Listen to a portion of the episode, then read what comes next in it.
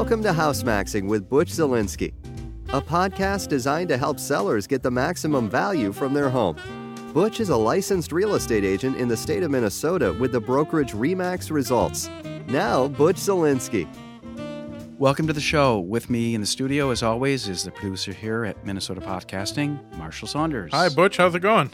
It's going really well, Marshall. Thank you. The world's a little upside down right now. Yeah, kind of, kind of is. yeah. How is real estate going, though? I've had a tremendous few months. Really? It's it's very interesting because you know there's so much um, Angst? ang- thank you angst, unrest, you name it. Right. But then on my real estate side, it's been just fantastic. I've had a really wonderful few months and it just continues. So there's this dichotomy Mm-hmm. of sorts. It seems I, I hear it a lot as everyone expects the real estate world to be falling to pieces.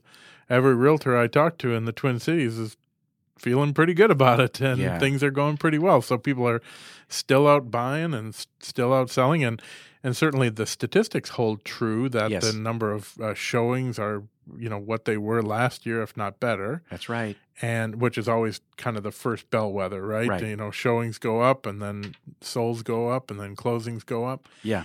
And I have not seen any drop in prices. This is not necessarily No. a weird market to go out and say, "Oh my gosh, I, I'm going to take advantage of uh, the real estate market right now."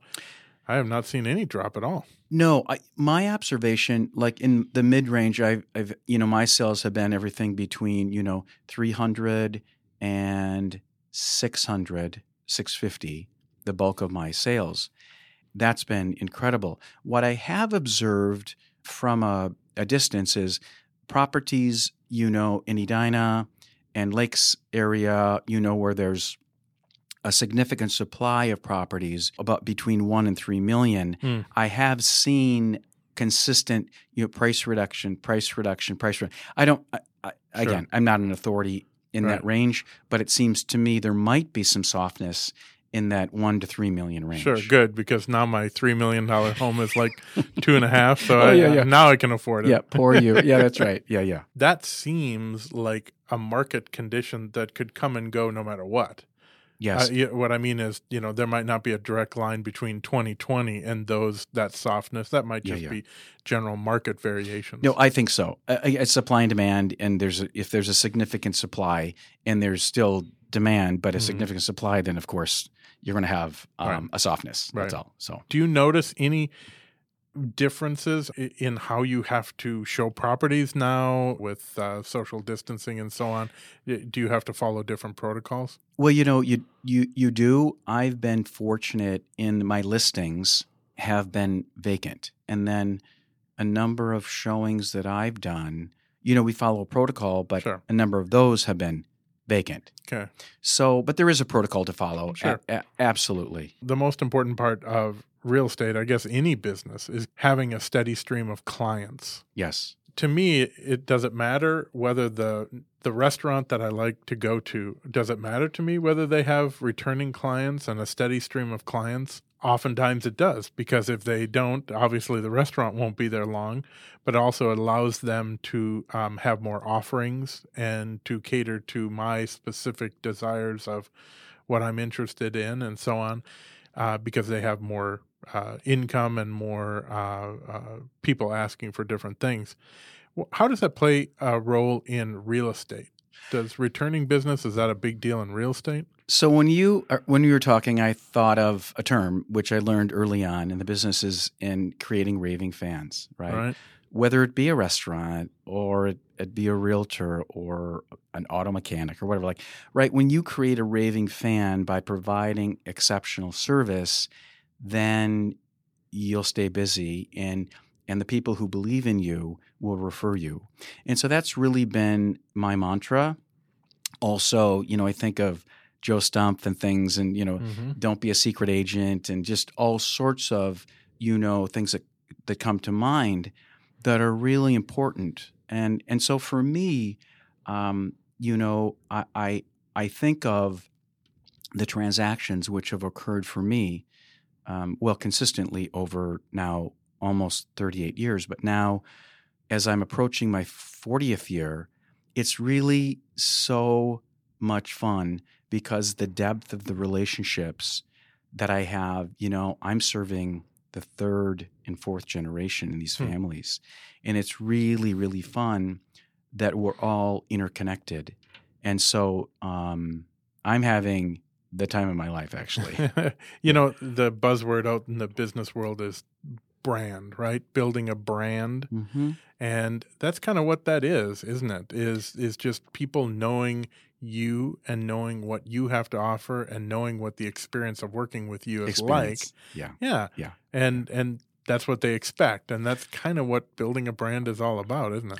Well, it is. I think brand slash experience, Mhm. right? The experience in a restaurant, your experience with your auto mechanic, your experience with your realtor. It doesn't matter. The bottom line is if if the service provider makes the person being served feel terrific about the Mhm. experience, bingo, right? Right. everybody wins. And so that's always my goal to be honest and upfront about what I can do for a client, what I can't do, services that I offer, um, honesty, preparing and pricing and presenting to the market, just being really authentic there and and then achieving results. I mean, ultimately, it's all a bunch of blah blah blah unless and until you can provide results. And that is Exactly. getting the most amount of money and a successful closing or finding the right house and having people thrilled with that process. Mhm. Do you have specific stories of uh, situations like this that you've had? Well, I have. I have. um, you know, one comes to mind, and my client lived in this property for literally 45 years, Wow. raised four kids, and then called me and said, Help, I need help. So I walked in, and ultimately, what, what I did is I brought in my team. She left the property. We did a, a minor renovation, and I sold it for top dollar to actually my cousin, who at that point called me and was looking for a house. So I sold it to my cousin. And my seller is thrilled. My cousin is thrilled. And it's it like just they're both so happy with the result. Hmm. And additionally, you know, another property that I just sold over by uh, Lake Harriet, Lake Calhoun, 20 year clients, 25 year clients have done maybe nine or 10 transactions with these people and have become good friends. And when they call, boom, like Butch, we're, you know, they call last fall, we're ready in the spring. They call me this spring. I did a walkthrough, zip, zip. Just a really, it's just fun to be trusted and called upon. And they know what they're getting with me hmm and I know what, what I'm getting with them, right? Mhm. Because it's a relationship. I know what they need from me, and they know what I can offer them. When people come back after a long period of time, they are in so many different phases of life. Mhm. You might be working with them as a Yeah. first time home buyer, and Yeah. then suddenly, you know, much later, you're working with them as they possibly move into uh, retirement home or, or something like that. What is the toughest part about working with returning clients that have lived in a house for so, so long? What is the toughest part of kind of getting them to the emotional point of being ready to lift their home? Well, that's a really that's a really good question because everyone's different, right?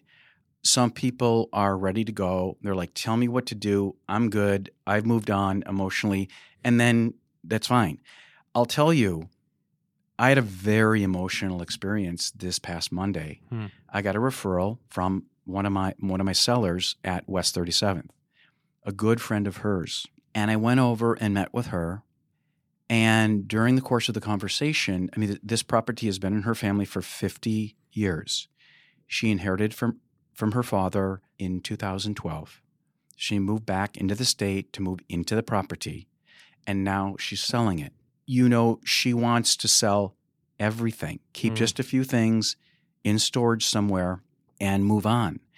And as we were discussing, I'm going to bring uh, a, a very trusted friend of mine of 40 years to come in who conducts moving and estate sales. And she's meeting with her on Friday. But it, it became a, very emotional, actually, um, as she was telling me about her sister and her mother and her father. And, and she began, uh, she broke down. And it was very obvious to me. And she said, I'm sorry, I'm sorry. I'm like, she Mhm. had me teary eyed, right? right. uh, because there's all these subliminal feelings going on that you really are not aware of until you talk about them. And that's what happened on Monday. It's really a sensitive time for a lot of people, whether it's selling the family home, whether it's a divorce or a death or uh, moving into senior housing, which I have going on as well. You know, I think it's really important just to show up um, for those people where they are and um, just sit down and and talk to them. We I, I went through the I always go through the property and then we sit down and we talk. We just start talking, hmm right? And then people, sh- um, if they feel comfortable, they'll tell their story, and it's a myriad. Whether it's a first time home buyer or a seller or whatever, it, it in the story is really important to listen to and respond to. So You know that that saying in real estate that buyers are liars, right? Hmm. um, it- you know, Yeah. I, Wow. and you know that could be true for sellers too. I think that Yeah. what happens in those situations is not that they're truly liars, no, but the head and the heart are totally different things, right? Absolutely. In fact, you know what? Literally on Monday, we talked about the head and the heart. Right. It came up. The head and the heart came up, right? right. And so you are absolutely right because, you know, people, their heads say, well, you know, I want this and I want this and I want this. But guess what ultimately takes over? right. the heart, of course. Right. The decision maker is the heart, not Yes, the head, right? absolutely. Right. And Yeah. and so someone says, "Oh no, I am ready to move on. I am completely done with this."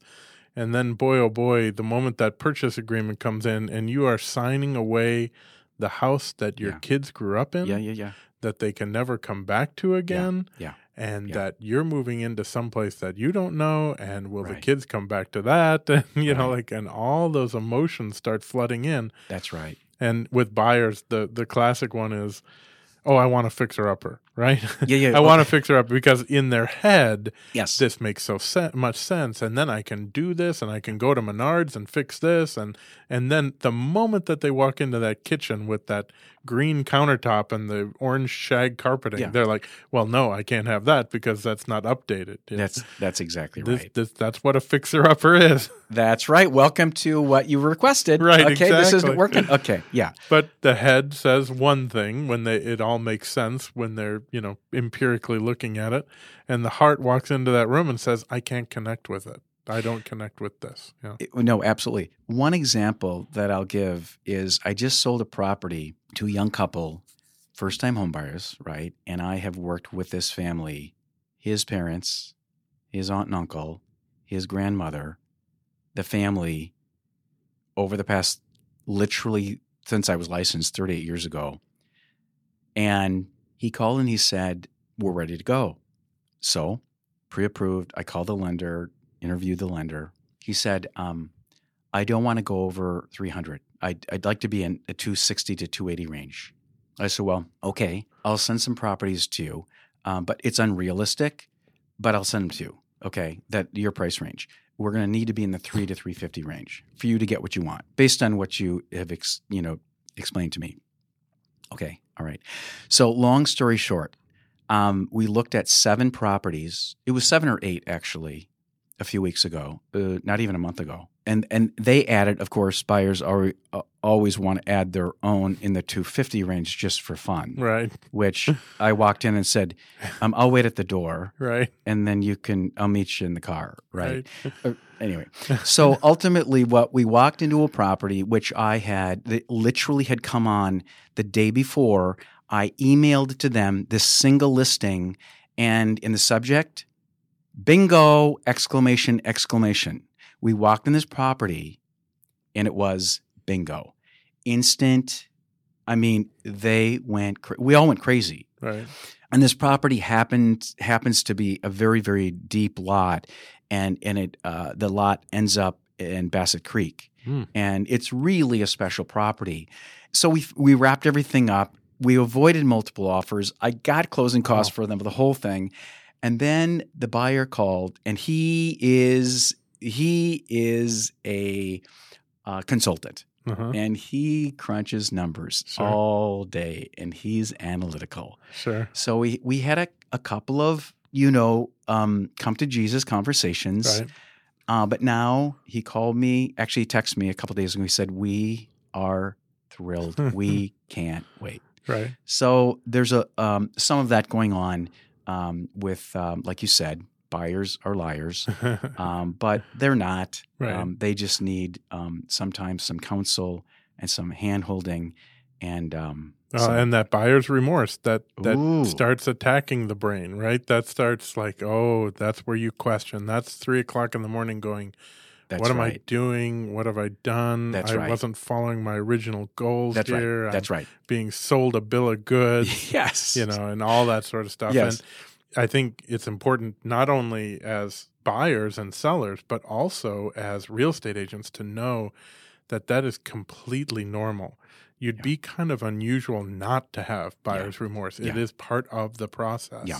It is, and I'm really, I'm, I'm really, I cover my tracks Mhm. in that regard, and respectful. You know, I- I'm very respectful to the buyer because when we when we looked at this house, and I, and I called the agent, and she said we've got a number of people interested, but no one has written yet. And I and I so we sat down. It was a vacant property.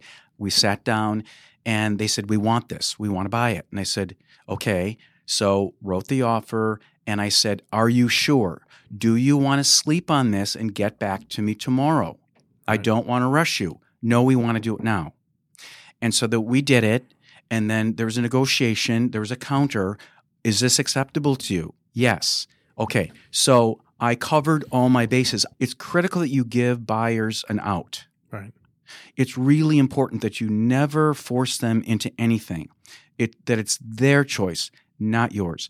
And I reminded when he called me to, you know, he was kind of losing it. I said, "Do you remember these steps that I took with you?" Yes, I do. I said, "Okay. Well, you've purchased this house, and so you need what you need to do is pick up a different lens. Mhm. Okay, pick not the lens of doubt and not the lens of concern, Right. but the lens of excitement. Please, Right. that's a request. And it's not so much, uh, oh, I'm I'm keeping track of all that so that I'm not blamed for the problem.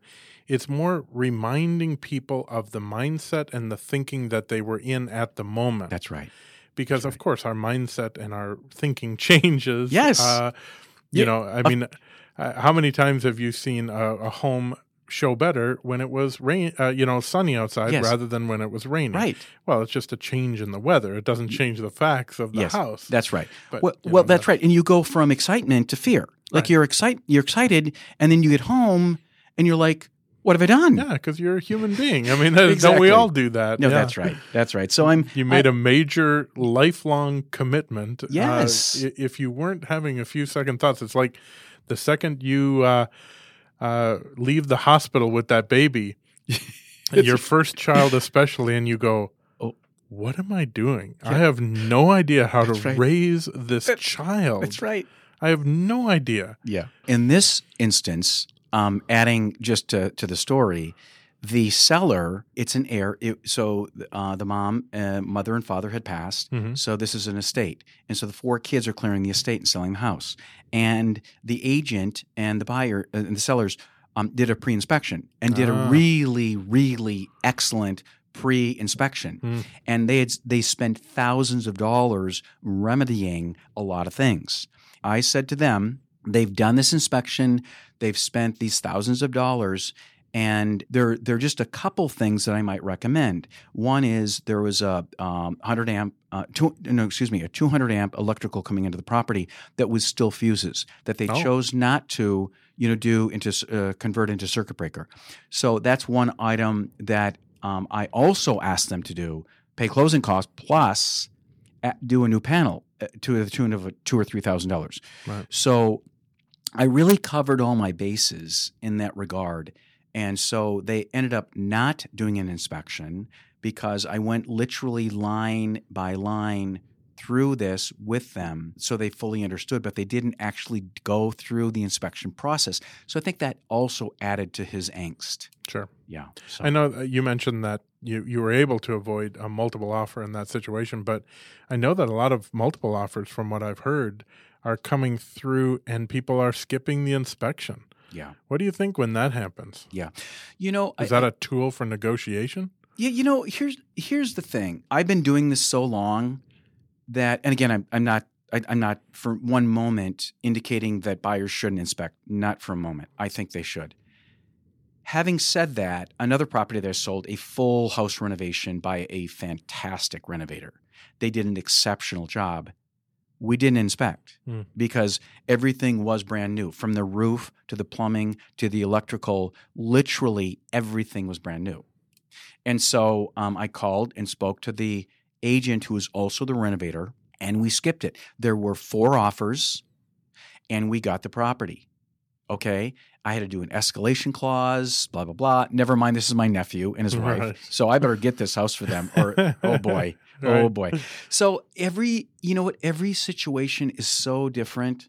Um, and so I I look at every situation and and uh, then I I'll recommend you know, a course of action based on if there are multiples, if there aren't multiples, if it's been pre-inspected, um, a, a number of things I might actually, in in lieu of an inspection, ask the seller to, to put the onus on the seller. hmm Then basically have the furnace tested in or repair, repaired, replaced Sure. have a roof, you know, a, a roof to, to, to, you know, make sure that the roof is okay. Um, you know, so all, The oftentimes big ticket items. big ticket items, I'll put the onus on the seller, and then you know, in lieu of an uh, inspection. So Right. Yeah. Yeah.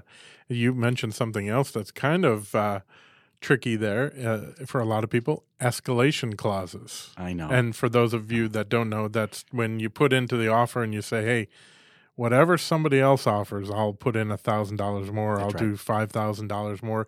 Uh, there's limits on it and all that. How do you feel about doing those and negotiating against those? you know, I I have mixed feelings about these because here here's what happens, right? So if there are multiple, let's say, which in this case there were four offers, right? You literally, it's a shot in the dark. You have to pick a number. So if the if the list price is three hundred, is it three hundred five? Is it three ten? Is it three fifteen? Is it like, and and so in this instance, I with no inspection, and I think we were a couple thousand over or whatever it was, a thousand or two, I don't recall. And so I called the seller to let him know that that's what we're doing. Oftentimes, an agent or uh, an agent owner will say, "No escalate." Hmm. No, I won't do that. Okay. So don't do that. So I gave him a heads up. Right. And so if there was a negative reaction from him, I would have pulled it out. Sure. But there wasn't. And then he also called and said, "Is there a max Mhm. that they'll pay?" And I said, "No, there's no max." Wow. Well, you know, I mean, It has to because be at within 300 a. at yeah. three hundred thousand, I'm going to be four hundred thousand, and Right. it ended up to be three twelve five. Okay. Okay, fair That's enough. Very, very reasonable. Yeah. Very reasonable, and everyone they're happy, and I'm happy, and the buyer is can rest assured that they didn't overpay. right, They paid enough over the other offers to get it. Yeah. But they didn't, you know, because uh, nothing makes a buyer feel worse than they paid twenty thousand more Yeah. than the the next highest offer. well, not only then that, they feel scammed. Marshall, if if they're putting a mortgage on it, it has to appraise. Yeah, they're not going to appraise. It yeah. has to appraise. So you have to be very careful. The, the a downside to escalation clause is another agent does an escalation clause. Yeah, right. Right? Who's escalating more? Right? Yeah, and so then then it then it really becomes is it a thousand over or is it fifteen hundred Right. over or two thousand? So it becomes a little squirrely uh, And that- potentially. at, at that point, though, it's up to the seller to just come back That's and right. counter with a price. That's right. Like, That's and right. just say, hey, Yeah. we had a couple different escalation clauses. I think Yeah. we've, you know, Yeah. kept in mind what everyone wanted. right. We'd like to counter your offer. Yes. Three twelve five Yes. is our counter That's offer. right. Do you accept it? Do That's you right. not? You know, Bingo. and then you don't have to go into That's detail of what everybody offered and That's what right. everyone's Yeah. escalation Yeah. clauses were. Yeah. Yeah. but that gets kind of messy. Well, it does. It gets you You, know got 20 offers and they all have escalation Yeah. clauses. I mean, you need to think about it. You know what you're doing, and it's really it's not easy for buyers and agents and sellers and to figure all this out. You know, I'm a, a member of this um, uh, mastermind, Remax Mastermind Group, and you know the scenarios that are presented there, right, become a little complex. With um, Right. you know, it's it's a listing that's being that's been withheld. It's a temporary not available. Blah blah blah. All these rules now Right. all these rules and Right. yikes. Just to you know to summarize, I think that the market remains strong. and fun. 95% of my business is repeat and referral. And I'm just so, you know, I'm honored to help people who I have worked with or those who, you know, refer me. And um, I, I just, um, I'm very grateful. That's an amazing statistic. 95%. Uh, Absolutely. Wow. Yep. Of all the transactions I've done, I've, I've listed six here, and I, I, I've done I've done five to fifteen transactions with these these With people. that group of people. with a people. group of people. Yeah. Wow. Fantastic. So fun. Well, cool. Thanks for sharing their stories. Hey, thanks so much, Marsh.